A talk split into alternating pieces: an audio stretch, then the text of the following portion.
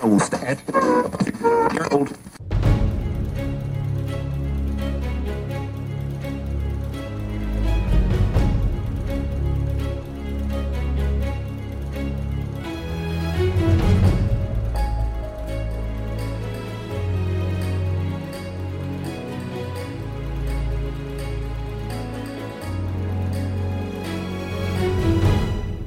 Salut et bienvenue sur Radio Taverne, le canal des bardes. Aujourd'hui, je suis avec Olivier Sanfilippo, alias Akei. Salut Olivier, est-ce que tu vas bien? Eh ben salut, ça va super bien. Merci pour l'invitation. Eh ben merci d'avoir répondu. Alors, on s'est rencontrés nous sur ton stand au Fige 2023. Mais euh, de mon côté, j'avais euh, déjà un petit peu suivi ton travail depuis un petit moment. Tu es notamment l'auteur de l'univers de l'Empire des cerisiers, qui a été lancé en 2017 chez euh, Arcan Asylum Publishing, qui est un jeu de rôle médiéval fantastique japonais. Avant de parler de ça, euh, on peut dire un petit peu, euh, sans être exhaustif, ton parcours, où tu as collaboré sur de nombreux projets comme L'ombre d'Esteren ou Dragon du studio Agathe, La légende des cinq anneaux L5R pour les intimes chez Alderac ou Rune, RuneQuest chez Chaosium et bien d'autres euh, en tant qu'illustrateur, mais aussi pour un travail particulier dont on entend moins souvent parler parce que c'est vraiment euh, spécifique, tu es cartographe. C'est ça, je suis euh, cartographe. ouais, ouais, ouais. Donc... Et je te propose qu'on en reparle plus tard dans, dans l'interview. Mais d'abord, j'ai envie de te dire qui est Akae et qui est Olivier Sanfilippo. Alors, euh, bah, Olivier Sanfilippo, euh, c'est euh, c'est un illustrateur, cartographe, auteur, enfin c'est un rôliste surtout. c'est important parce qu'en fait j'ai choisi de travailler maintenant quasi principalement dans le milieu du jeu de rôle, donc ça a conditionné pas mal de mes choix, voilà, dans, de ce que j'ai suivi et de mon parcours. Donc c'est assez important de le souligner, quoi, que je suis rôliste. J'ai un cursus euh, assez, euh, enfin disons, mouvementé. J'ai commencé après le bac par les beaux-arts. Et en fait, euh, j'ai arrêté les beaux-arts parce que ça ne me convenait pas, enfin là où j'étais dans l'école, et le cursus généraliste des beaux-arts ne me convenait pas. Et en fait, je suis parti sur une fac d'histoire jusqu'au doctorat, en fait, où j'ai travaillé sur, notamment sur les relations entre l'Europe et l'Asie et plus particulièrement le Japon. Donc ça a son petit, euh, son petit euh, intérêt pour euh, la suite de mon travail, même illustrateur. Bah, voilà. J'ai eu des petits problèmes de santé en fait qui m'ont fait stopper l'université et décider en fait de me lancer à plein temps dans l'illustration. En fait, je travaillais déjà en tant qu'illustrateur, notamment dans le milieu du jeu de rôle, dans le milieu littéraire aussi. C'était déjà mon métier en fait. J'ai commencé en fait premiers travaux en 2007. Voilà, donc ça fait un petit moment. Et sachant que euh, la fac, moi, ça a duré jusqu'en 2012. Donc voilà, donc en même temps que je faisais mes études, je travaillais déjà dans, dans le milieu du jeu de rôle notamment. Que euh, en 2013, euh, c'est ma femme qui m'a poussé en fait à ne pas chercher dans le domaine, on va dire plus plus histoire et sciences humaines, à me reconvertir, mais à me lancer à plein temps en tant qu'illustrateur en fait. Donc voilà, et bah, depuis, je dessine, euh, je cartographie euh, et j'écris aussi maintenant. donc depuis quelques temps quand même. Et Akae, en fait, Akae, c'est un pseudo. Euh, quand je me suis inscrit sur mes premiers forums, donc je crois que ça doit dater de 2003 ou 2004. C'était le forum de la voix de Rokugan et qui est le forum des fans. c'est un peu la communauté de fans officielle des, de Légende des Cinq Anneaux en fait. Euh, francophone. C'est là-bas aussi, euh, en partie, que j'ai commencé un peu à, illustrer, mais pour euh, du fanzina, de la, production amateur. Disons qu'en fait, j'ai gardé Akae parce que c'était un il y a certaines personnes qui ne me connaissaient que sous ce pseudo en fait quand je l'ai rencontré en convention ah ou autre. Donc en fait c'était plus simple. Du coup j'ai gardé mon pseudo euh, Akae euh, sur les différents forums et autres. Et voilà. Mais à la base c'était mon personnage le, au moment où je me suis inscrit c'était le personnage que je jouais à Légende des cinq anneaux en fait. Voilà. D'accord. C'est finalement un personnage de jeu de rôle en fait ouais, qui ouais, colle du coup très bien à ton univers. Avant de continuer, je tiens à préciser que euh, tu es euh, le premier passage de flambeau qu'on réalise, un passage de flambeau un peu tronqué, on peut le dire, parce que, comme je disais, nous, on s'était rencontrés euh, sur le Fige, mais en fait, la continuité de la production et de la publication euh, de l'Empire des Cerisiers te prend énormément de temps, ce qui fait que du coup, on a mis pas mal de temps à réussir à, concrétiser euh, cette interview. Et euh, tu es un, ami de Trikitov qui a décidé de mettre un coup de pouce, se faire Hé Olivier, ça serait bien que tu t'y mettes 06 en force, comme il dit, voilà. exactement. c'est un amour. Adorable, adorable Toff. C'est un super auteur, euh, super auteur et, un amour euh, humainement, c'est quelqu'un de génial. Quoi. Et ce qui est drôle, c'est que d'ailleurs, j'ai tout de suite reconnu une approche similaire où lui aussi se définit en premier lieu comme rôliste comme toi à l'instant. Ouais, bah ouais, ouais. Moi, je te dis, ça a conditionné beaucoup de choses en fait. Euh, mes milieux de l'imaginaire et mes voyages euh, en, en rollistie. Euh, ou en rollisterie. enfin, disons que tout est lié. J'ai rencontré même ma femme, je l'ai rencontrée autour d'une table dans un club de jeux de rôle, quoi. Tu vois, donc, donc voilà, c'est. Alors justement, j'ai envie de te poser la question qui suit de manière logique. Comment tu as rencontré le jeu de rôle? Pas ta femme. Ouais. ah, c'est ma douzième femme le jeu de rôle quoi. ben, en fait moi j'ai alors le jeu de rôle euh, ma première rencontre avec le jeu de rôle euh, vraiment le jeu de rôle c'est euh, j'avais 10 ans et demi à peu près euh, c'était un été en centre, euh, en fait, en colonie de vacances. Un animateur nous a fait découvrir ce que c'était le jeu de rôle. Il a pris une petite équipe de gamins avec qui euh, le courant passait bien, et voilà. Et en fait, il nous a pendant un mois, en fait, à raison d'une fois par semaine. Donc, on a fait quatre parties à peu près on a fait une partie de Donjons et Dragons. Enfin, moi, j'ai appris par la suite, parce que je me rappelais plus à l'époque, que j'avais joué à Donjons et Dragons par rapport euh, à ce que je jouais euh, et autres. Donc, c'était bien Donjons et Dragons. Et donc, ensuite, moi, j'ai beaucoup lu des livres dont vous êtes le héros, euh, des jeux de plateau aussi, comme HeroQuest. on avait un ami, Patrice, en fait, qui qui avait customisé HeroQuest et avec Secret of Mana à l'époque et qui en avait fait un RPG évolutif et tout avec le plateau et tout d'HeroQuest quoi. Donc c'était euh, on jouait des personnages sur euh, sur la longueur qui gagnaient en XP etc. Enfin récupérer des objets. Euh. C'était à mi-chemin entre du jeu de rôle, jeu de plateau et RPG jeu vidéo quoi, mais sur plateau. Et en fait après j'ai re-raccroché en fait au jeu de rôle papier autour de la table, enfin entre guillemets le jeu de rôle classique vers 13-14 ans à peu près. Juste pour revenir sur ce que tu disais euh, juste avant, euh, ton collègue qui avait euh, custom le jeu, c'était du coup amateur entre guillemets? Ouais, ouais, c'était amateur, c'est-à-dire qu'en fait, on a pris le système de. Enfin, c'était ouf ce qu'il faisait.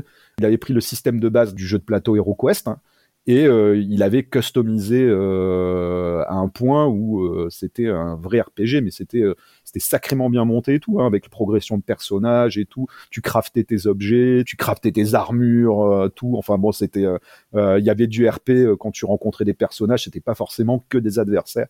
Donc non non, c'était vraiment top. On s'est éclaté, on en a fait, on n'arrêtait pas en fait. voilà, d'y jouer. déjà quelque chose de finalement euh, de, de, poussé, mais qui fait forcément penser euh, aux sources du jeu de rôle, où euh, bah, en fait, le jeu de rôle, on commence avec une base et puis après on pousse, on pousse ça, et puis on pousse aussi souvent par des choses qu'on a envie d'intégrer nous-mêmes, quoi. Ouais, ouais, ouais, bah, carrément, quoi, carrément. Mais de toute façon, je pense que beaucoup, beaucoup de rôlistes sont aussi à plus ou moins euh, large euh, niveau sont des, des créatifs quoi. C'est-à-dire euh, on met tous plus ou moins les mains dans le cambouis quand on joue quand on maîtrise le jeu de rôle quoi. Et alors toi du coup t'as les mains sales à quel point? Et ouais ouais on les met mais jusque jusqu'au cou on y rentre complètement dedans quoi. Voilà et donc ouais après 13 14 ans j'ai continué et là j'ai réaccroché j'ai rencontré en fait j'avais un un ami, euh, enfin c'est un ami mix à mes parents, moi, enfin on était dans un groupe en fait où il y avait différentes tranches d'âge et lui en fait moi j'avais ouais, 13-14 et lui en fait il était à la fac et il avait plus le temps de jouer au jeu de rôle. Il me dit tu connais le jeu de rôle? Je dis ah ouais j'en ai j'en avais fait une fois et tout. Puis après je connaissais de nom. Euh, on avait commencé aussi le wargame avec Warhammer 40 000 et tout. Donc c'est un univers. Enfin ça me parlait quand même les univers de jeux de rôle. Et en fait il m'a filé son jeu euh, Cyberpunk. Il m'a dit j'ai plus le temps d'y jouer. Tiens je te le donne en fait. Et donc ça a été mon premier jeu à moi, ça a été, Cyberpunk. Et ensuite, on a, on est parti sur des jeux. moi, je savais pas trop. C'était les jeux qui nous intéressaient. Puis t'as ta phase dark et autres. Il y avait Cult qui sortait pas trop longtemps après. Donc, on l'avait acheté, même si on n'avait pas le droit de l'acheter. On l'avait acheté. Cthulhu aussi, l'appel de Cthulhu, et on a commencé là-dessus en fait à jouer, à alterner avec des potes dans le village où j'habitais. Donc, en fait, on s'est, on faisait des, des parties à MJ tournant et on a initié, on s'est mis euh, toute la petite bande euh, du village à, jouer au jeu de rôle. Quoi. C'est génial parce que du coup, euh, c'est vrai que la place du MJ, elle est souvent. Il y en a un qui prend le lead volontairement ou pas, mais après, il la conserve euh, même s'il aimerait bien faire une expérience de joueur. Et là, effectivement, le fait que tout le monde euh, ait pu être initié, ça vous permettait de tous profiter de tous les aspects du jeu de rôle. C'est, je trouve que c'est vraiment euh, en même temps sain et en même temps ça apporte un vrai développement de soi, quoi. Tu vois. Ouais, ouais. Et puis en fait, il y a un truc qui était vraiment pas mal, en fait. Hein. C'est qu'on abordait tous le jeu de rôle, on découvrait en fait. Hein. il y en avait que quelques-uns qui on avait peut-être de vagues notions de de ce que ça consistait à être meneur ou être joueur, enfin bref, euh, disons, mais il y a, du coup, il n'y avait pas euh, ce stress que peuvent avoir euh, au bout d'un moment certains joueurs à passer le cap de, devenir MJ parce qu'en fait on s'en foutait il y a on n'était pas là pour pour juger euh, faut pas être là de toute manière dans le jeu de rôle pour juger en fait la qualité ou, euh, ou euh, la, la, prestation euh, du meneur quoi. On était là pour s'amuser on s'éclatait et quand il y en avait un qui voulait qui en avait marre d'être meneur il passait le relais et puis ça se faisait très naturellement en fait il n'y avait pas de challenge autre que euh, s'éclater entre potes à jouer des personnages quoi. C'était très sain je trouve le, la pratique. J'ai même pas le souvenir de savoir euh, on était bon, on n'était pas bon. Vraiment en fait, enfin souvent on dit euh, ouais c'est un bon MJ, tu progresses etc. Il y avait même pas ce, j'ai même pas le souvenir tellement en fait on passait du temps à s'amuser et à rigoler. rigoler, interpréter le personnage comme on penser euh, devoir les interpréter, lire les règles et pareil les interpréter comme on pensait devoir les interpréter les règles. J'ai même pas de souvenir euh, de euh, mauvaises parties ou ou de mauvaises représentations. non, non, on s'est éclaté en fait. Je pense que c'est comme ça qu'il faut l'aborder le jeu de rôle, hein, de toute manière. Toujours avec bienveillance. Ouais, ouais, ouais. Puis bon, après, je suis rentré en club à 16 ans. 16 ans, j'ai découvert le club. Euh, et puis après, j'y suis resté pendant de nombreuses années. J'étais animateur aussi. Euh, euh, j'ai mis le pied aussi dans les organisations de festivals. Enfin bref, dans les milieux associatifs. et donc ça, ça a duré pendant pendant plein plein d'années. Puis après, j'ai le petit bout qui est arrivé. Enfin, j'ai rencontré donc dans ce club-là mon mmh. épouse qui était animatrice en fait du club. Donc surtout à l'époque, c'était rare une animatrice. c'est elle qui gérait le, le, club de jeux de rôle.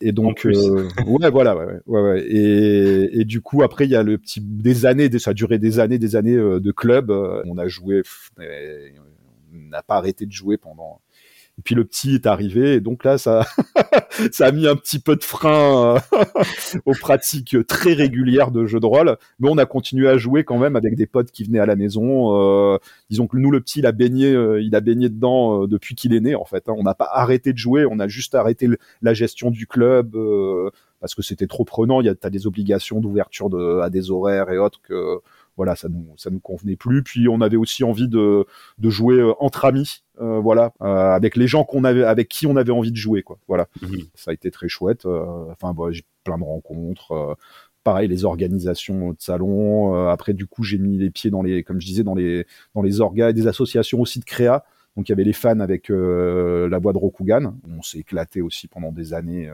fans puis j'ai quitté petit à petit par manque de temps les milieux les divers milieux associatifs parce que euh, le boulot, euh, je restais dans le jeu de rôle, mais le boulot prenait beaucoup, euh, beaucoup de place, la famille, enfin voilà, des divers impératifs. Et alors du coup, aujourd'hui, on peut dire que tu as les mains tachées d'encre, toi qui parlais de mettre les mains dans le cambouis. Ouais. ouais. tu travailles en tant que pro dans le jeu de rôle. Ouais. Et on sent bien que ça reste aussi ta passion. Alors j'ai envie de te demander comment tu en es venu en fait à travailler comme ça que professionnel dans le jeu de rôle spécifiquement et comment se passe la cohabitation travail-plaisir qui peut parfois altérer justement la, passion? Ouais. Euh, alors vaste, vaste sujet. Euh, bah, en fait, moi, le, je pense que c'est un ensemble de circonstances pas forcément calculées qui ont fait que euh, j'ai, disons, passion et création, boulot se sont tout à converger quoi. Euh, je jouais au jeu de rôle, euh, je faisais de la créa dans les milieux euh, associatifs ou fans, etc. Dans le jeu de rôle, je dessinais. disons que bah, déjà adolescent, quand je dessinais, au tout début adolescent, jeune, jeune adulte, on va dire, euh, c'était un peu un rêve, tu vois, de dire euh, un jour euh, j'aurai une illustration, rien que d'avoir une illustration dans un manuel de jeu de rôle, c'était pour moi, tu sais, une sorte de life achievement, quoi, tu, le but, quoi. Et donc, bah, j'ai fait en sorte que ma passion et mes rêves puissent cohabiter. Donc voilà, donc du coup, je me suis retrouvé à, à illustrer professionnellement. C'est aussi pourquoi, enfin, la passion, c'est important en fait. Dans, en tout cas, moi, je trouve dans, dans mon dans le milieu euh, d'illustration, parce que c'est quand même un milieu euh, contraignant, euh, parfois assez, comment dire, exigeant. pendant des années, tu manges pas quoi. Enfin, tu manges pas, tu galères pour manger en fait. Disons que s'il n'y a pas la passion, très honnêtement, enfin, à moins que tu sois une star reconnue et que tu dégages je sais pas combien de d'argent de tes illustrations, sinon vaut mieux arrêter faire autre chose quoi s'il n'y a pas la passion dans ce que tu fais, quoi, l'amour de ce que tu fais. Après, ça ne veut pas dire que tu travailles forcément sur des projets qui te plaisent euh, à 100%, quoi. Mais il faut essayer d'y trouver euh, quelque chose, un intérêt, et il faut entretenir cette passion. Et des fois, c'est vrai que c'est, enfin, quand tu commences à enchaîner. Euh, j'ai appris à lever le pied aussi, justement pour préserver un peu cette passion, parce que il y a une période où j'ai enchaîné, enchaîné, enchaîné, enchaîné, et la passion elle s'émousse quoi, avec la fatigue, avec avec les heures qui en finissent plus. Voilà, donc euh, faut, faut, prendre un peu soin de soi pour entretenir hmm. euh, et soi-même et la passion. Mais voilà, après, bah, disons que j'ai choisi le jeu de rôle justement parce que euh, c'est un milieu créatif qui me convient et, qui surtout que j'adore en fait. Donc c'est un milieu où ça me permet de renouveler cette passion, cette flamme très régulièrement en fait. Parce que je vais travailler sur sur des projets qui me plaisent. Puis bon là, j'ai la chance aujourd'hui de choisir sur quoi je travaille, avec qui je travaille. donc ça, c'est un c'est un privilège quoi. Donc, euh, donc ça, c'est très très chouette, quoi. Mais ouais, ouais. Après, sinon, bah voilà, quand j'ai bossé avec, euh, enfin, j'ai bossé sur des trucs énormes. Euh, quand j'ai bossé bah, avec les ombres d'Estérène, on est parti à la Gen Con, on a été primé. Enfin, voilà, quoi. C'est c'est des super expériences. J'ai travaillé sur des licences comme l'appel de Cthulhu, RunQuest. Enfin, c'est des licences folles. Et puis après, avec Mathieu d'Arcan Asylum euh, moi, j'ai travaillé sur un mon jeu fétiche en fait. Donc là, c'était Loup-garou, tu vois. C'est le jeu auquel j'ai joué avec ma femme. Elle était MJ euh, le premier, tu vois. Donc et euh, on a fait une campagne, une campagne folle dessus. on était tout jeune, quoi. Donc j'ai fait la carte de l'Umbra pour Loup-garou. voilà quoi. Tu te dis peut-être c'est des des cases que tu coches sur tes rêves d'ado, tes rêves de tes rêves de gamin, quoi. Et ça, c'est ça, c'est génial, quoi. C'est énorme. Alors ça tombe bien que tu nous parles de Carto, puisque je te propose qu'on en vienne à parler de cette spécificité. Pour situer un petit peu euh, ton travail, tu as été notamment plusieurs fois récompensé pour tes cartographies. Euh, pour citer euh, les principales que j'ai pu trouver. Donc en 2016, tu reçois un Any Award et en 2017, un Atlas Awards pour euh, des cartographies que tu as fait euh, qui en fait ont, été présentées à des concours. Ouais. C'est quand même assez spécifique euh, cette spécialisation pour la cartographie. Je te propose de nous expliquer un petit peu en quoi ça consiste en fait ce travail que tu as. Qu'est-ce qui le compose? Comment tu travailles? Qu'est-ce qui anime cette passion justement pour les cartes? Bah alors, euh, bah, je vais commencer par ma passion pour les cartes. ben en fait, moi, j'ai toujours kiffé les cartes, beaucoup, beaucoup. Donc, ça vient tout petit, ça. Et c'est moi le concept de carte au trésor. Euh, n'importe quelle carte, pour moi, c'était potentiellement une carte au trésor. Je disais, ça cache des choses, il y a des éléments euh, qu'on discerne et autres. Enfin, voilà. Et tout petit, je me faisais des histoires, je suivais les routes, je prenais les grands atlas et l'atlas Michelin euh, mon grand-père, il avait plein d'atlas, même historiques et autres, mais je prenais l'atlas Michelin et puis je faisais, je suivais les, routes en me faisant des histoires. Puis je il y avait des petits signes, alors j'allais voir ce que c'était, genre c'était le monastère machin ou l'église intel ou le pic. Euh, et enfin voilà, moi c'était, euh, je voyageais beaucoup dans les cartes. Après en fait j'ai fait de l'histoire aussi. Donc en histoire, ben, surtout en plus quand tu travailles sur les échanges Europe-Asie au 16e, 17e siècle, c'est plein, plein, plein de cartes. Tu bouffes euh, avec plaisir et avec joie, hein, mais un paquet de cartes. je travaillais en plus sur des sur des explorateurs, sur des marchands, euh, donc euh, les compagnies de commerce. Donc en fait, la cartographie, elle était très très très présente.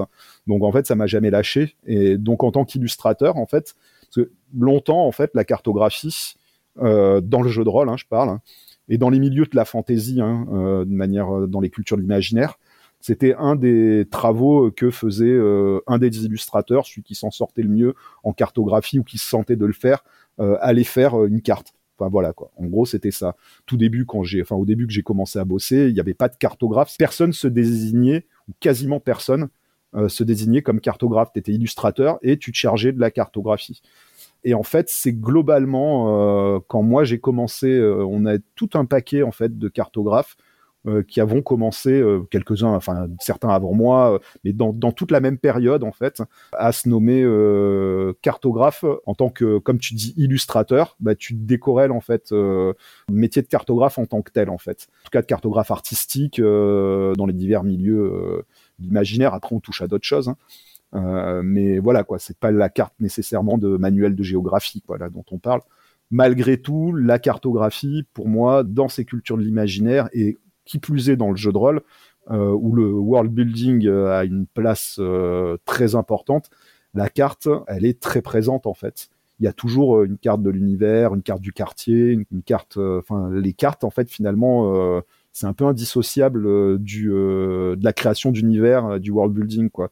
tu regardes Tolkien de toute manière, même au-delà de, du jeu de rôle hein, en littérature, Tolkien était, enfin, c'était un cartographe aussi. Quoi dire, euh, Tolkien le cartographe, ça va être des centaines de, cartographies. Si on parle euh, d'un de travaux sur lesquels j'ai travaillé, euh, moi, par exemple, RunQuest, Greg Stafford, a produit, alors qu'il n'était pas du tout illustrateur, hein, mais par contre, il a produit un nombre de cartes de Genertella, enfin, de la passe du dragon, autre, en fait, de son univers.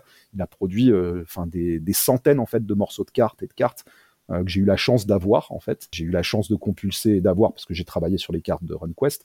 Donc voilà, donc en fait c'est devenu vraiment un, un, métier à part entière. En fait, voilà, dans, dans nos milieux en tout cas, euh, mais ça fait c'est assez récent en fait.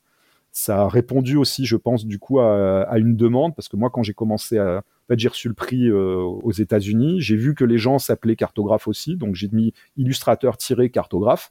Euh, sur mon site et tout. Et dans les deux semaines après le prix, on m'appelait, euh, donc j'avais Chaosium, enfin des divers éditeurs qui m'appelaient pour faire de la cartographie en fait. Donc après, bah, la cartographie, euh, c'est un vaste sujet sur ce que c'est et enfin voilà, ça touche à beaucoup de choses en fait. C'est la représentation de l'espace, mais pas que. Ça peut être l'espace mental. on peut faire de la cartographie on va dire topographique, euh, une cartographie régionale, euh, urbaine, euh, des cartes de cités, des cartes de quartiers, des cartes de, de régions, de pays, des cartes stellaires. tu peux faire des cartes, des mind maps, quoi, des cartes mentales aussi les relations relationnelles entre divers intervenants, acteurs. En fait, tu peux, la carte, ça, ça, touche un vaste domaine disons que le, truc le plus simple, c'est que c'est là pour représenter un espace, on va dire, a des interactions graphiquement, hein, de pouvoir se repérer en fait. Voilà. Et après, ça a une valeur. Euh, moi, je sais que, par exemple, après, c'est dans quoi tu vas travailler, mais en jeu de rôle, faut qu'elle soit évocatrice la carte et elle doit faire passer d'autres choses que simplement des informations. Elle doit faire passer euh, euh, une ambiance. voilà, elle participe pleinement à la construction et à la représentation de l'univers en fait. Donc voilà, après, moi je travaille de plein de manières différentes en fait en cartographie, plein de techniques différentes que ça euh, on peut on peut développer hein, sans problème si tu veux. Ah bah oui, bien sûr. Explique-nous un petit peu justement euh, comment tu travailles la cartographie. Alors d'abord, avant l'histoire de situer un petit peu justement peut-être le propos que tu vas nous tenir, quelle cartographie toi aujourd'hui tu produis le plus par rapport bah, peut-être à des demandes que on te fait, puisqu'aujourd'hui en tant qu'auteur de l'Empire des cerisiers, tu as euh, la liberté de faire le choix de tout ça, mais euh, en dehors de ça, pour quel type de cartographie aujourd'hui tu es le plus appelé Et de ton côté, quelle est la cartographie que tu préfères à, travers euh, bah, justement toutes celles que tu nous as citées là précédemment? Alors, les demandes, en fait, euh, la majorité des demandes, c'est des cartes euh, régionales, en fait. Euh, enfin, ce que j'appelle carte régionale, c'est tout ce qui est carte de monde, tu vois, avec les différents continents, ou plus zoomé, tu vois, sur un pays ou ce genre de choses. Par exemple, la côte des épées de, de voilà, Par exemple, ouais, ouais, par exemple. ça, j'en ai fait pas mal, et on, m'a, on me demande aussi, j'ai un petit, une petite spécialité sur la cartographie urbaine, notamment. D'ailleurs, quand j'ai reçu le prix à la Gen Con, c'était sur les cinq grandes cités, en fait des ombres d'Estérène. Et après, euh, ouais, voilà, disons que c'est une de mes spécialités euh, la géographie urbaine. Après, moi, je travaille, euh, c'est aussi par rapport au style qu'on va vouloir. Quoi. Si on veut un style très numérique, euh, c'est pas forcément vers moi qu'il faut venir. Moi, j'aime bien. En fait, je travaille en tout numérique, hein, notamment beaucoup pour des maps éventuellement régionales. Vue aérienne, par exemple, j'ai dû travailler sur Gods. J'avais initialement commencé une très grosse carte en tradi, et en fait, la direction artistique euh, a évolué et en fait ça convenait plus au style donc j'ai dû reprendre tout.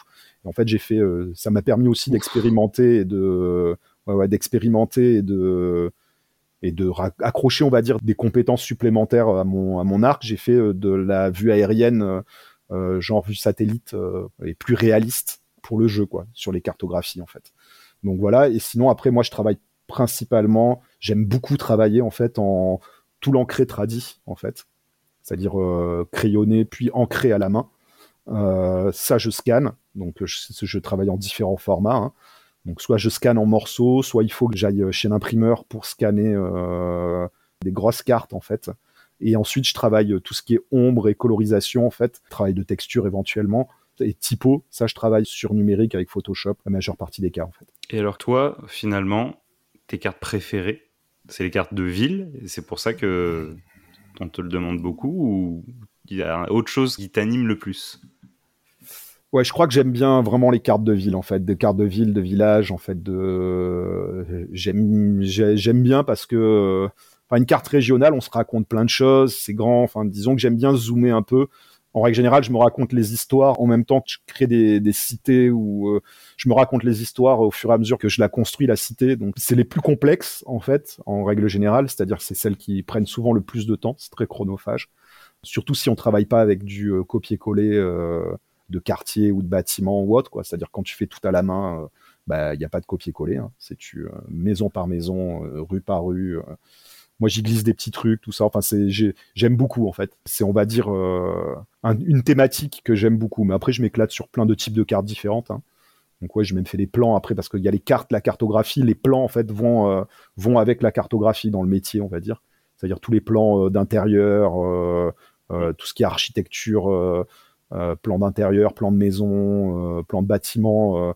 c'est en règle générale, c'est aussi le boulot du cartographe de les réaliser c'est souvent très, enfin moi comment je travaille, c'est très long euh, pour les faire, parce que bah, je travaille en, en tradi aussi. J'ai fait des vues en perspective en fait en 3D. Euh, donc soit tu travailles euh, avec des feuilles beaucoup plus grandes pour te avoir tes points de fuite et c'est hyper long pour gagner un petit peu de temps et pour avoir en fait pour avoir une, une, perspective bien juste et pouvoir orienter comme je veux. Je me fais souvent avec SketchUp un petit modèle 3D avec juste des polygones, des trucs comme ça, pour pouvoir orienter vraiment. Euh, et ensuite, celle-là, je l'imprime. Euh, je me fais mon tracé au crayon de mes polygones et après, en fait, je dessine entièrement à la main tout le reste. En fait, tu habilles et tu crées en fait après tout le reste euh, comme ça. Et ensuite, tu encres et ensuite tu rescannes, et ensuite tu fais tes ombres, ta colorisation si c'est nécessaire. Voilà, ça prend du temps quand même, hein, la cartographie.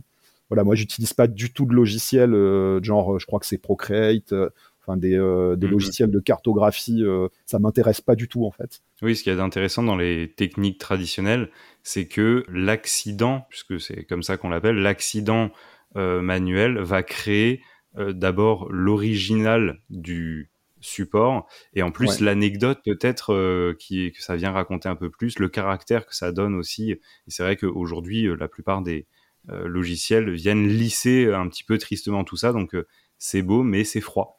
Ouais puis il y a de la il y a de la triche et il y a de la bonne triche en fait quand tu travailles en tradi. C'est-à-dire que si tu vas te faire un truc avec tout ton cas tu peux faire aussi en tradi comme ça. Hein, si tu traces tout ton quadrillage c'est une sorte de quadrillage en losange tout ça 3D en fait tu as, une sorte de pré-quadrillage pour euh, faire de la, perspective cavalière. Tu peux pas tricher. Moi, je force des. Il y a plein de fausses perspectives en fait dans mes cartes pour faire rentrer euh, toute une ville, pour pas que le ceux de devant masque l'arrière, ou pour qu'on puisse discerner euh, le fond de la ville ou les quartiers au fond sans qu'ils soient devenus minuscules parce que la ville est énorme et que la perspective bah, va étouffer, va supprimer, on va dire, tout le détail de ce qu'il y a plus au fond. Donc en fait, quand tu fais du tradi, je sais pas trop sur les logiciels euh, si tu peux le faire, mais enfin disons que ça va se voir et disons que tu as encore un certain automatisme, ça fait un peu plus froid, très quadrillé, euh, voilà, c'est ça manque de ça manque encore euh, tant mieux hein, ça pour nous.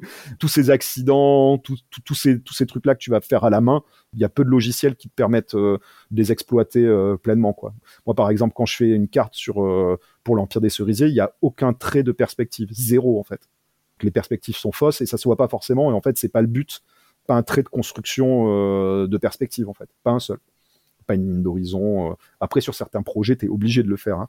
Euh, mais euh, là, par exemple, sur les cartes de l'Empire des Cerisiers, toutes les cités, tout ça, elles sont faites sans trait de perspective, sans point de fuite, sans, sans rien, en fait. À la main et à l'œil, quoi. Cette inspiration de fin qui veut dire beaucoup. Olivier se rappelle de toutes les heures qu'il a sué. Ouais, ouais, ouais. Des cales qu'il a sur les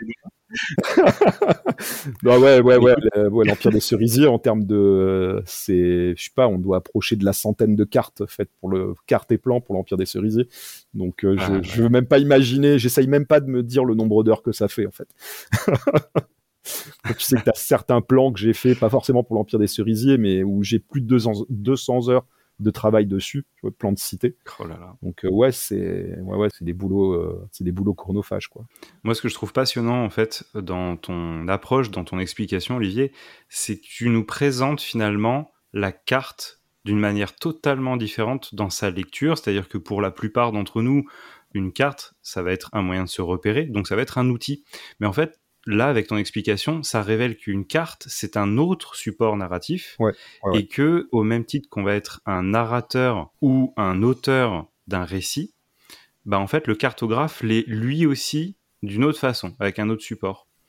Et effectivement, comme tu dis, euh, tu lis une carte ou tu traces une carte, et toi, tu te racontes l'histoire qu'il y a derrière cette carte. Tu, tu te racontes le lore finalement de cette carte, et tu vis un voyage d'une autre façon qui vient du coup sublimer un petit peu euh, tout le travail euh, de l'ensemble d'un ouvrage, d'un jeu de rôle ou d'un roman, puisque je sais que tu as aussi fait des couvertures pour des romans. enfin voilà, tout, à fait. Euh, partout où la carte va se placer, tu nous la racontes vraiment différemment. Ce qui m'amène, alors en plus de ça, tu as commencé à glisser dessus dans ton explication juste avant. On ne pouvait pas parler de cartographie sans parler de Tolkien, comme tu l'as dit. si je me trompe pas, Tolkien a une citation, une phrase à ça toujours avoir une carte, je crois qu'il dit. Et justement, je voulais te demander, qu'est-ce que tu penses justement, je pense que tu l'as largement déjà développé, mais qu'est-ce que tu penses du support de la carte dans la narration? Euh, pourquoi je te pose cette question? C'est que aujourd'hui, dans le jeu de rôle, on a aussi deux écoles. On a une autre école qu'on peut voir beaucoup apparaître, par exemple avec euh, la boîte d'initiation de Donjons et Dragons, qui donne des cartes aux maîtres de jeu, mais qui ne sont pas à révéler aux joueurs, euh, dans un cadre bien sûr de euh, former un petit peu l'esprit autour de l'imagination, du repérage, de former le maître de jeu aussi à donner des indications de repérage à la table, etc. Euh, moi qui ai joué par exemple cette boîte d'initiation, les joueurs m'ont réclamé à corps et à cri d'avoir accès aux cartes, donc j'ai fini par céder. Mais voilà, qu'est-ce que tu penses toi de toute cette approche-là? Alors, disons que moi, pour moi, déjà, il y a la carte que tu mets dans les mains des joueurs et il y a la carte qui peut être en effet pour le MJ. Tu vois, par exemple, dans l'Empire des Cerisiers, il y a certaines cartes qui se, enfin, les, on me dit, ouais, mais c'est pour les MJ parce qu'il y a les numéros dessus, c'est vrai. Ça, après, c'est des questions de contraintes éditoriales, c'est-à-dire tu, tu peux pas dans le bouquin mettre les deux cartes, en fait.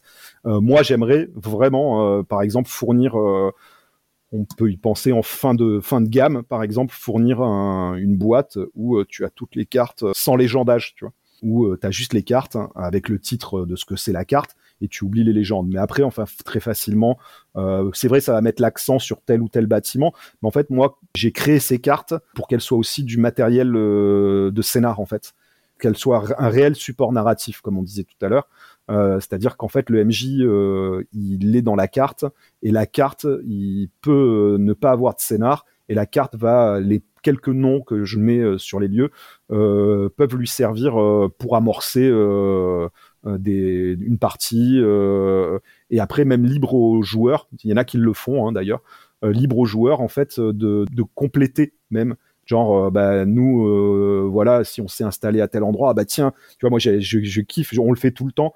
Nous moi c'est un truc qui me vient naturellement. C'est s'il y a une carte au milieu c'est de dire et que tu joues principalement dans une même cité par exemple c'est c'est envie de t'approprier une baraque ou un truc comme ça tu vois tu dis là on vit là et tout qu'est-ce que ça peut être cet endroit? Tiens l'endroit enfin le, look de, l'endroit me donne envie d'y aller, bah tiens on y va, sans qu'il y ait un scénar à proprement parler. La carte elle devient euh, elle devient support scénaristique en fait. Si tu laisses les joueurs jouer jouer avec, en fait, euh, elle va euh, très honnêtement en fait tu peux délirer poser une carte, faire une petite intro de genre voilà vous êtes là pour telle raison et vous êtes à tel endroit, qu'est-ce vous, enfin, il y a une ou deux rumeurs, tu balances, et hop, tu laisses les joueurs avec la carte s'éclater, quoi.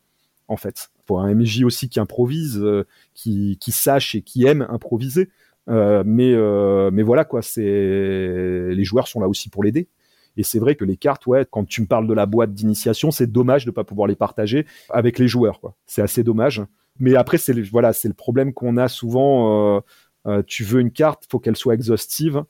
par exemple, tu fais un plan d'une maison, euh, si tu mets pas le temple secret qui est caché sous la maison, les MJ vont te dire ah mais mince, euh, moi j'ai pas vu, j'ai pas compris euh, comment où était le temple.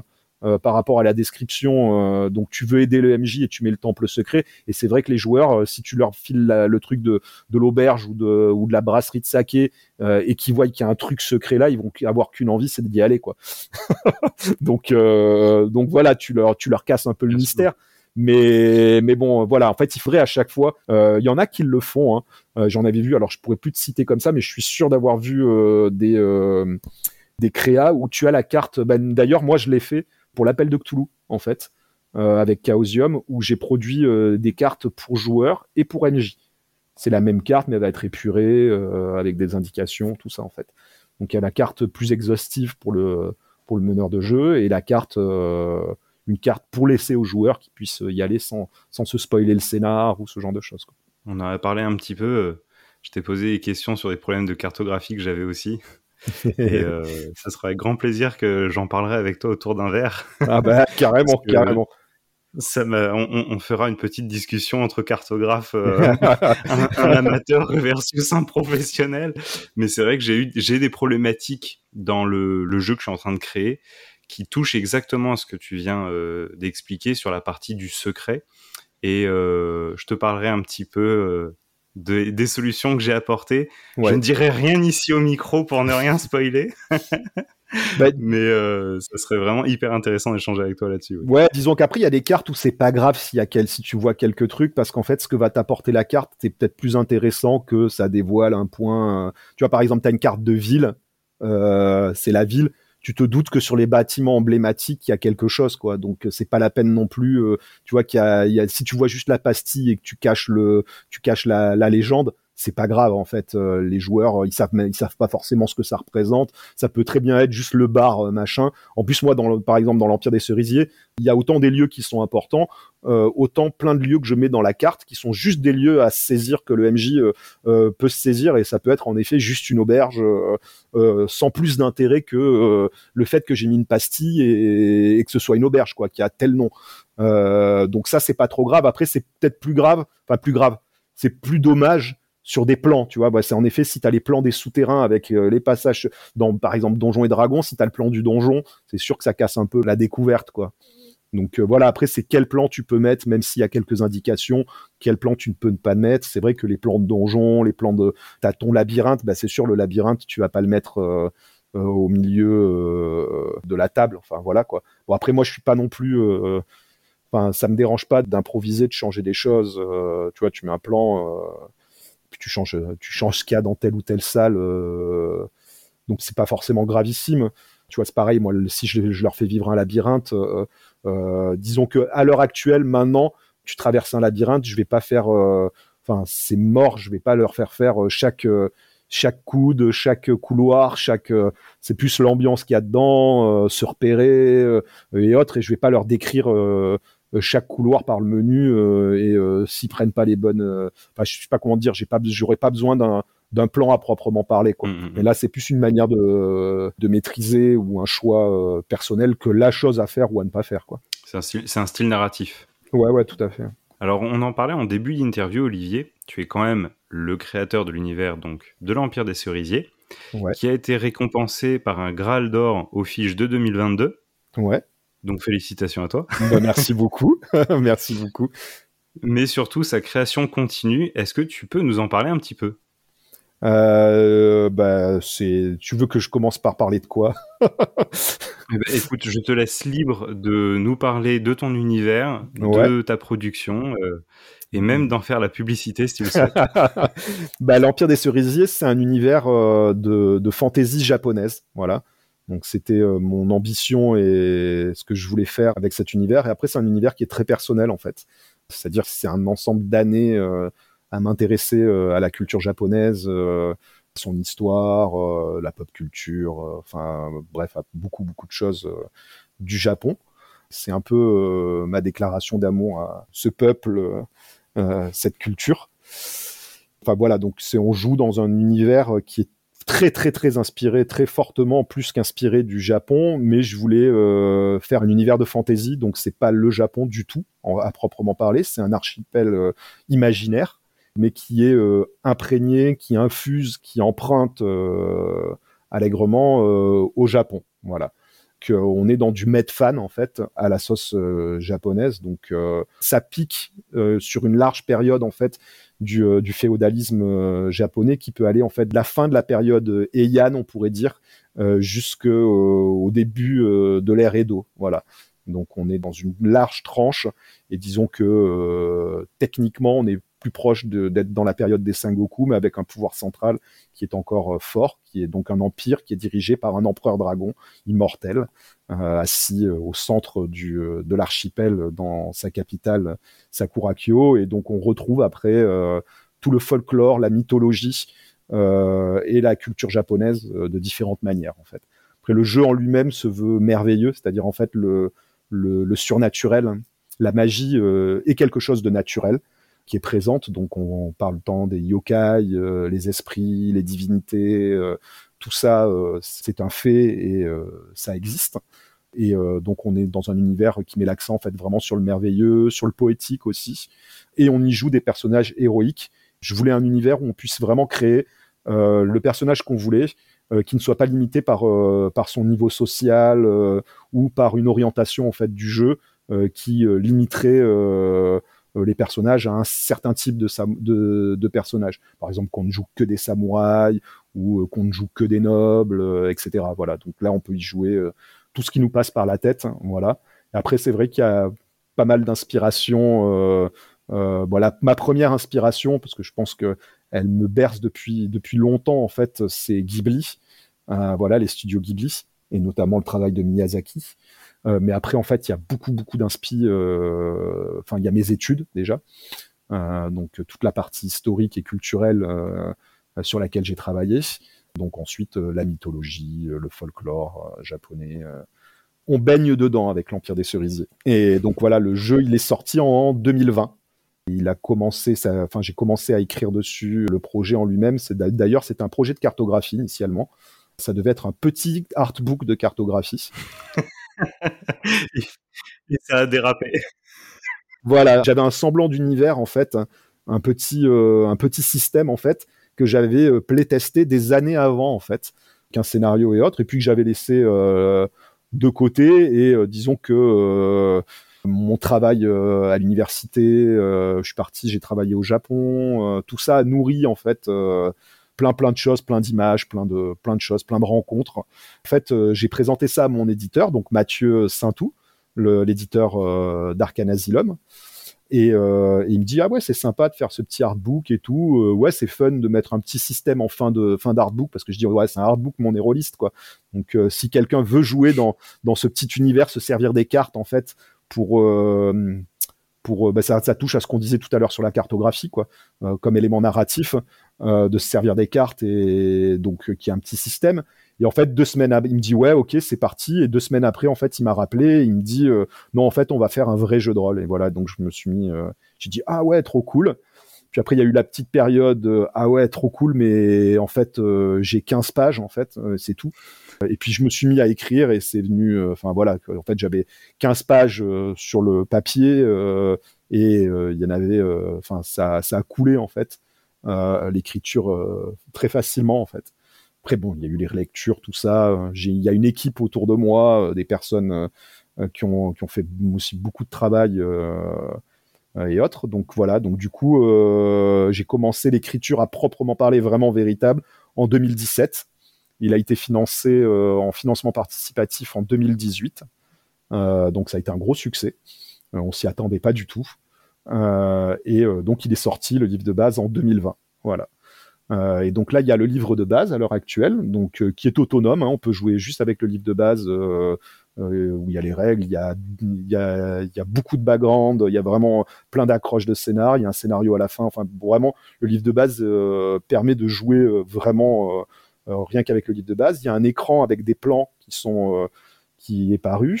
Il y a un recueil de lieux et plans en fait c'est il y a une douzaine de lieux et plans à chaque fois avec leur euh, donc l'auberge typique, euh, enfin une auberge, une, brasserie de saké, une forge, un sanctuaire, euh, un bateau, un avant-poste.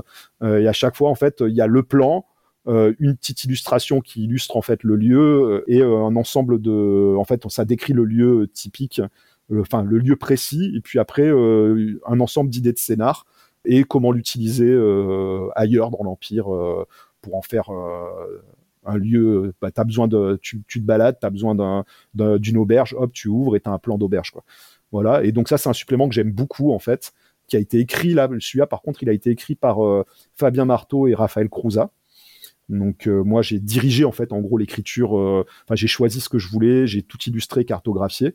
Donc celui-là, c'est eux deux qui, ont écrit les textes. Et ensuite, il y a eu un recueil de scénar. Donc là où j'ai fait, pendant le financement, j'ai fait venir des, amis euh, qui ont euh, qui ont écrit euh, ça débloquait des scénars en fait au fur et à mesure des paliers et donc dedans il y a six scénars dont certains écrits par par Aldo Papacoda, Filippo Ribo et Coralie David et Jérôme Larrey qui sont qui sont tous des amis et qui m'ont fait le plaisir et la joie de venir écrire sur l'Empire des Cerisiers. Ensuite, il y a eu un supplément donc euh, qui est le Yami Monogatari et qui traite d'un aspect bien particulier en fait de l'univers, qui est le royaume des morts, en fait, qui est le royaume d'une déesse euh, Izanami en fait. Et donc c'est un supplément de background avec du scénar aussi.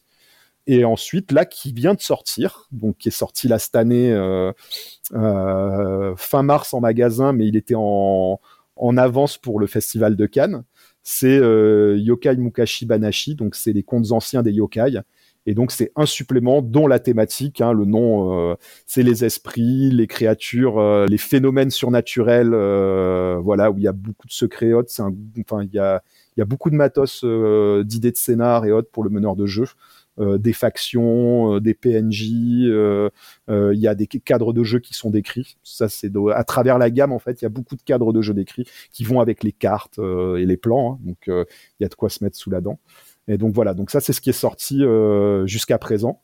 Et donc il y a des suppléments qui sont prévus, euh, d'autres suppléments qui sont en cours. Il y en a un qui prochainement va sortir prochainement, qui est un recueil, un, un, second recueil de scénar, qui fera écho justement aux, suppléments sur les yokai.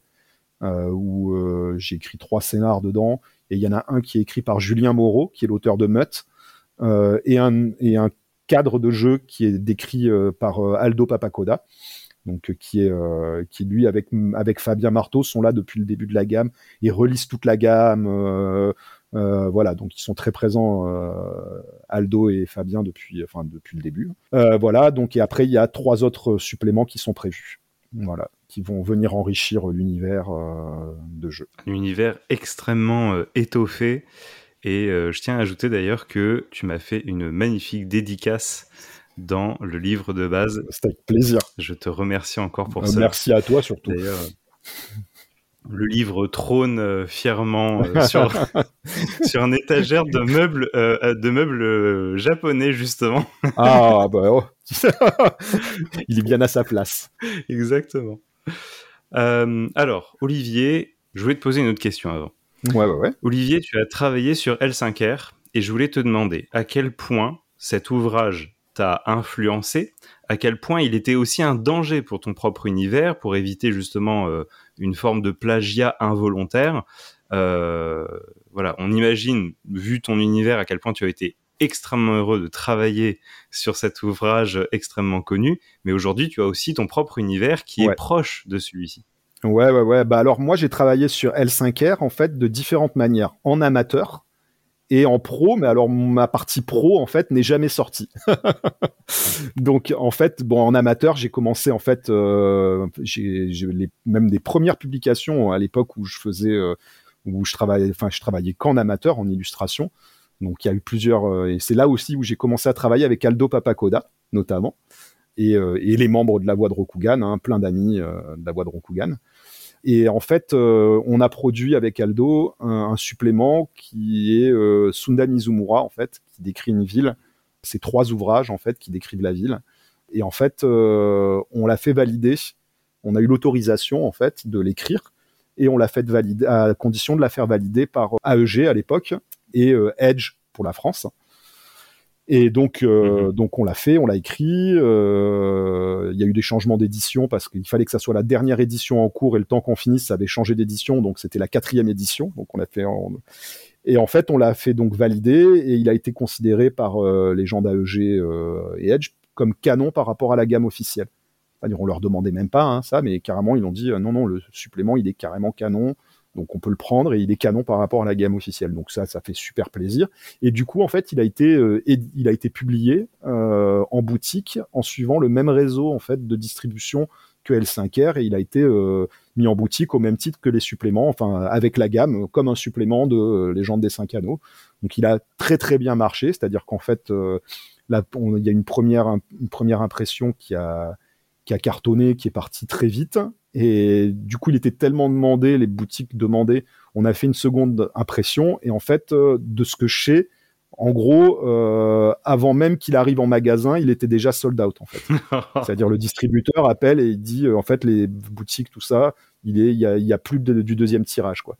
Donc voilà. Donc maintenant il est en PDF gratuit hein, sur le site de la Voix de Rokugan. Donc vous pouvez aller le récupérer en PDF. Euh, ça évitera d'aller euh, acheter à des prix euh, indécents le supplément. Ça vous coûtera moins cher de le télécharger et de vous l'imprimer que d'aller l'acheter à des prix indécents sur sur eBay ou que sais-je quoi. Voilà. Donc et c'est gratuit en plus. Donc voilà. Donc, donc voilà, donc ça, ça a été euh, le premier gros truc qui faisait plaisir euh, au niveau L5R. Et après, j'ai travaillé en fait sur un jeu de plateau euh, L5R où j'ai tout débugué la carte, enfin en tant que cartographe et aussi en concept artiste en fait. Et où j'ai tout débugué en fait, j'ai fait un gros travail d'archives, etc. Où j'ai débugué toutes les cartes en fait des quatre premières éditions pour produire une carte la plus juste possible en fait à ce moment-là. Et donc a j'ai essayé de, de permettre en fait de, de fusionner l'ensemble tout en ayant une carte euh, juste par rapport à ce qui était dit dans les bouquins et tout. Donc ça a été un gros gros gros travail.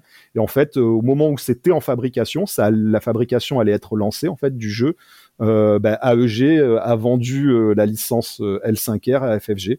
Donc en fait, bah, la production a été arrêtée et le jeu n'est jamais sorti.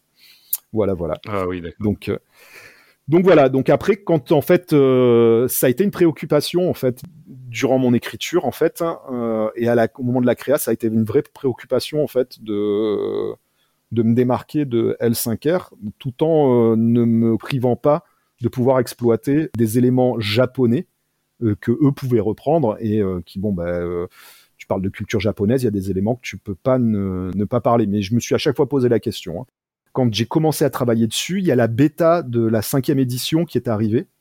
Je l'ai reçue et en fait, euh, je l'ai jamais ouverte. Et je me suis dit, je ne lirai rien et je ne prendrai rien de la cinquième édition tant que j'aurai pas fini d'écrire le livre de base de l'Empire des Cerisiers euh, et les premiers suppléments. Et en fait, fatalité, bah, j'ai quasiment rien lu euh, et rien vu de la cinquième édition jusqu'à ce jour.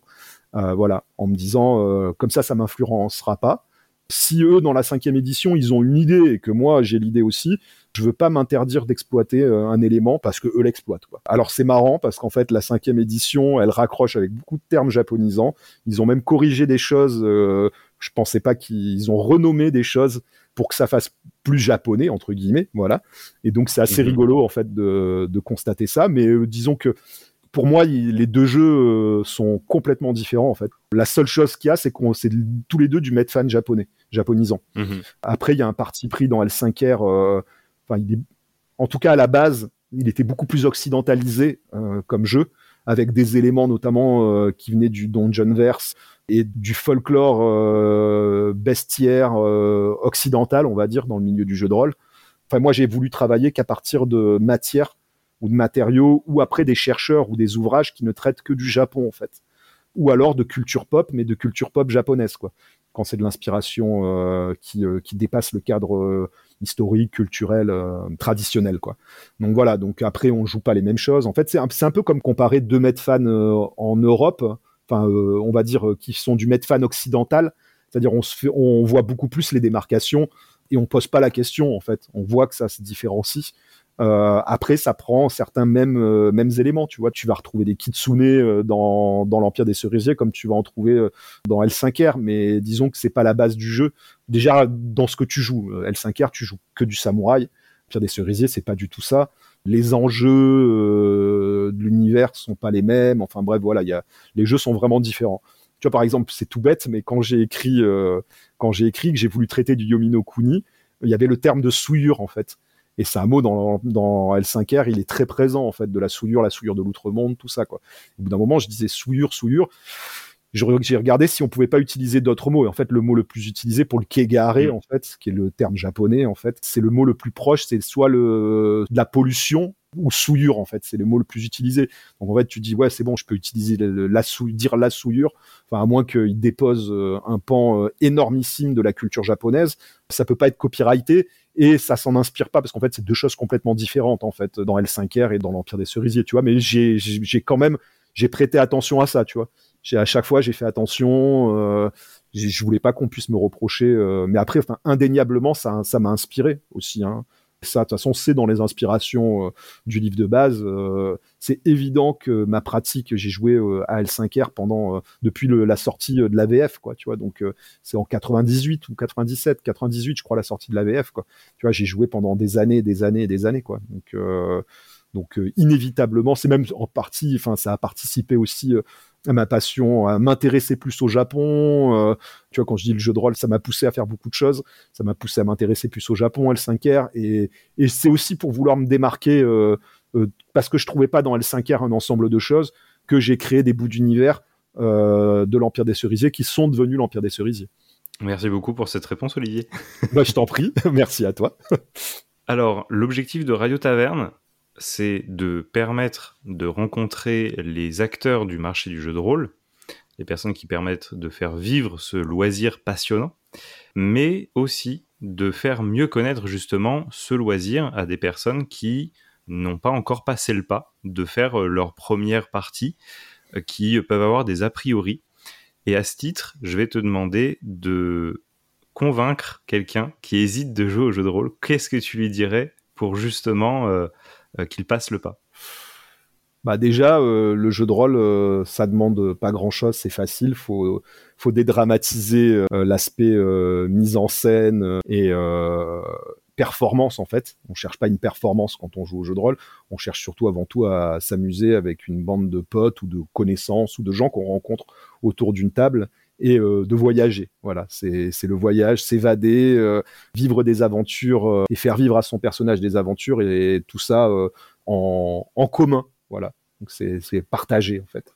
Et justement, tu nous parlais au début dans ton histoire de la rencontre du jeu de rôle de cette pratique que vous aviez avec tes amis de changer la place de joueur et de passer maître de jeu. Alors du coup, la question qui suit, c'est toi aujourd'hui en tant que barde moderne, quel conseil tu donnerais à un jeune maître de jeu, à un joueur qui veut devenir maître de jeu? Euh... Bah, Sébastien, il y en a plein de, conseils, euh, de conseils. Il y a de super ouvrages, notamment chez Lapin Marteau en plus. Voilà, je, le cite comme ça. En plus, c'est les copains, mais surtout c'est un super ouvrage. Euh, donc faut y aller. Mais sinon, un an après, euh, quel conseil je donnerais? Mais c'est pareil, c'est de dédramatiser. En fait, c'est c'était en fait le MJ, c'est un joueur c'est un joueur euh, comme un autre, si ce n'est que éventuellement il a d'autres cartes euh, et d'autres règles euh, maison si on fait du jeu de rôle tradit entre guillemets. Mais maintenant il y a même des jeux où il y a plus de MJ, donc en fait on peut pas ne pas trouver jeu de rôle à son pied quoi, on va dire.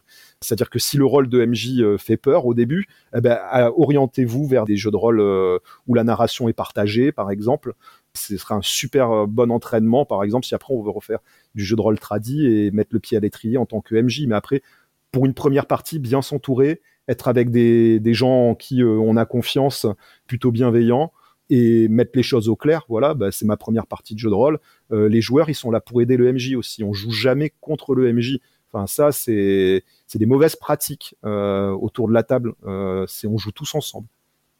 c'est ça la bonne la bonne pratique. Enfin, c'est on joue ensemble. Ouais, voilà. C'est c'est donc on aide les uns les autres. Voilà, autour d'une table. Toujours dans la bienveillance, comme on dit à chaque fois. Ouais, ouais, ouais, clairement, clairement. Mais bon, c'est comme quand tu commences en sport. Enfin, tu sais pas instinctivement, euh, euh, je sais pas, faire du karaté, euh, faire du foot, faire du badminton. ben, tu apprends et tu as des gens patients qui doivent être patients pour que tu puisses t'amuser toi aussi, quoi. Sinon, si c'est pour que tu te dégoûtes de de la pratique, c'est pas la peine, c'est pas le but. Alors Olivier, on arrive vers la fin de l'interview, mais avant ça, il y a un rituel dont tu es euh, presque, presque toi-même le produit. le passage de flambeau. Alors le passage de flambeau, euh, je dirais, je dirais, oh, il y en a beaucoup, hein, il y a un milliard. Si, je dirais, euh, c'est, je, je m'y attendais pas, tu vois, à devoir choisir. Pourtant, je sais que c'est le rituel, mais, mais voilà. Euh... tu aurais dû. ouais, ouais, ouais, ouais, j'aurais dû y réfléchir en fait. J'aurais dû y réfléchir. Euh, allez, euh, moi je vais dire euh, Aldo Papacoda. On le voit pas assez. On le voit pas assez sur sur les réseaux. il a plein de chouettes choses à dire. Alors Aldo, à bientôt. à bientôt Aldo. voilà. Je suis pas sûr qu'il me remercie, mais. on, est, on, dira pas que ça vient de toi. Est-ce que tu as un petit mot à dire sur Radio Taverne? Sur Radio Taverne, ah bah, j'ai passé un moment euh, génial. La chaîne, elle est vraiment super chouette. Enfin, c'est un, un, super podcast hein, qui grossit, qui grossit, qui grossit euh, rapidement en plus. Et donc, euh, franchement, c'est très chouette. C'est très très chouette. continue surtout t'arrêtes pas et fais-nous découvrir plein de gens, euh, plein, enfin fais découvrir plein de gens, plein de pratiques, euh, plein de plein de choses du, du métier, du pas métier hein, aussi, euh, de, de, la, de la passion et du, de notre loisir. Voilà, c'est très très chouette. Ben merci beaucoup Olivier et puis merci d'avoir été avec nous. Ben c'est moi qui te remercie. Hein. Quant à toi qui nous écoutes, j'espère que cette nouvelle interview t'a plu. Tu peux retrouver le métier et le travail d'Olivier Sanfilippo alias Akae. Je peux pas dire Aka Akae, tu vois, sinon c'est compliqué. tu peux retrouver son travail sur Instagram. Tu peux également suivre sur LinkedIn ou encore tout simplement retrouver euh, une bonne partie de son histoire sur son site web. Je te dis à bientôt pour de nouvelles rencontres. Surtout, n'hésite pas à soutenir le podcast comme tu le sais sur les plateformes en attribuant la note de ton choix. Et je te dis donc à bientôt pour de nouvelles rencontres. C'était Bax derrière le micro. À très bientôt.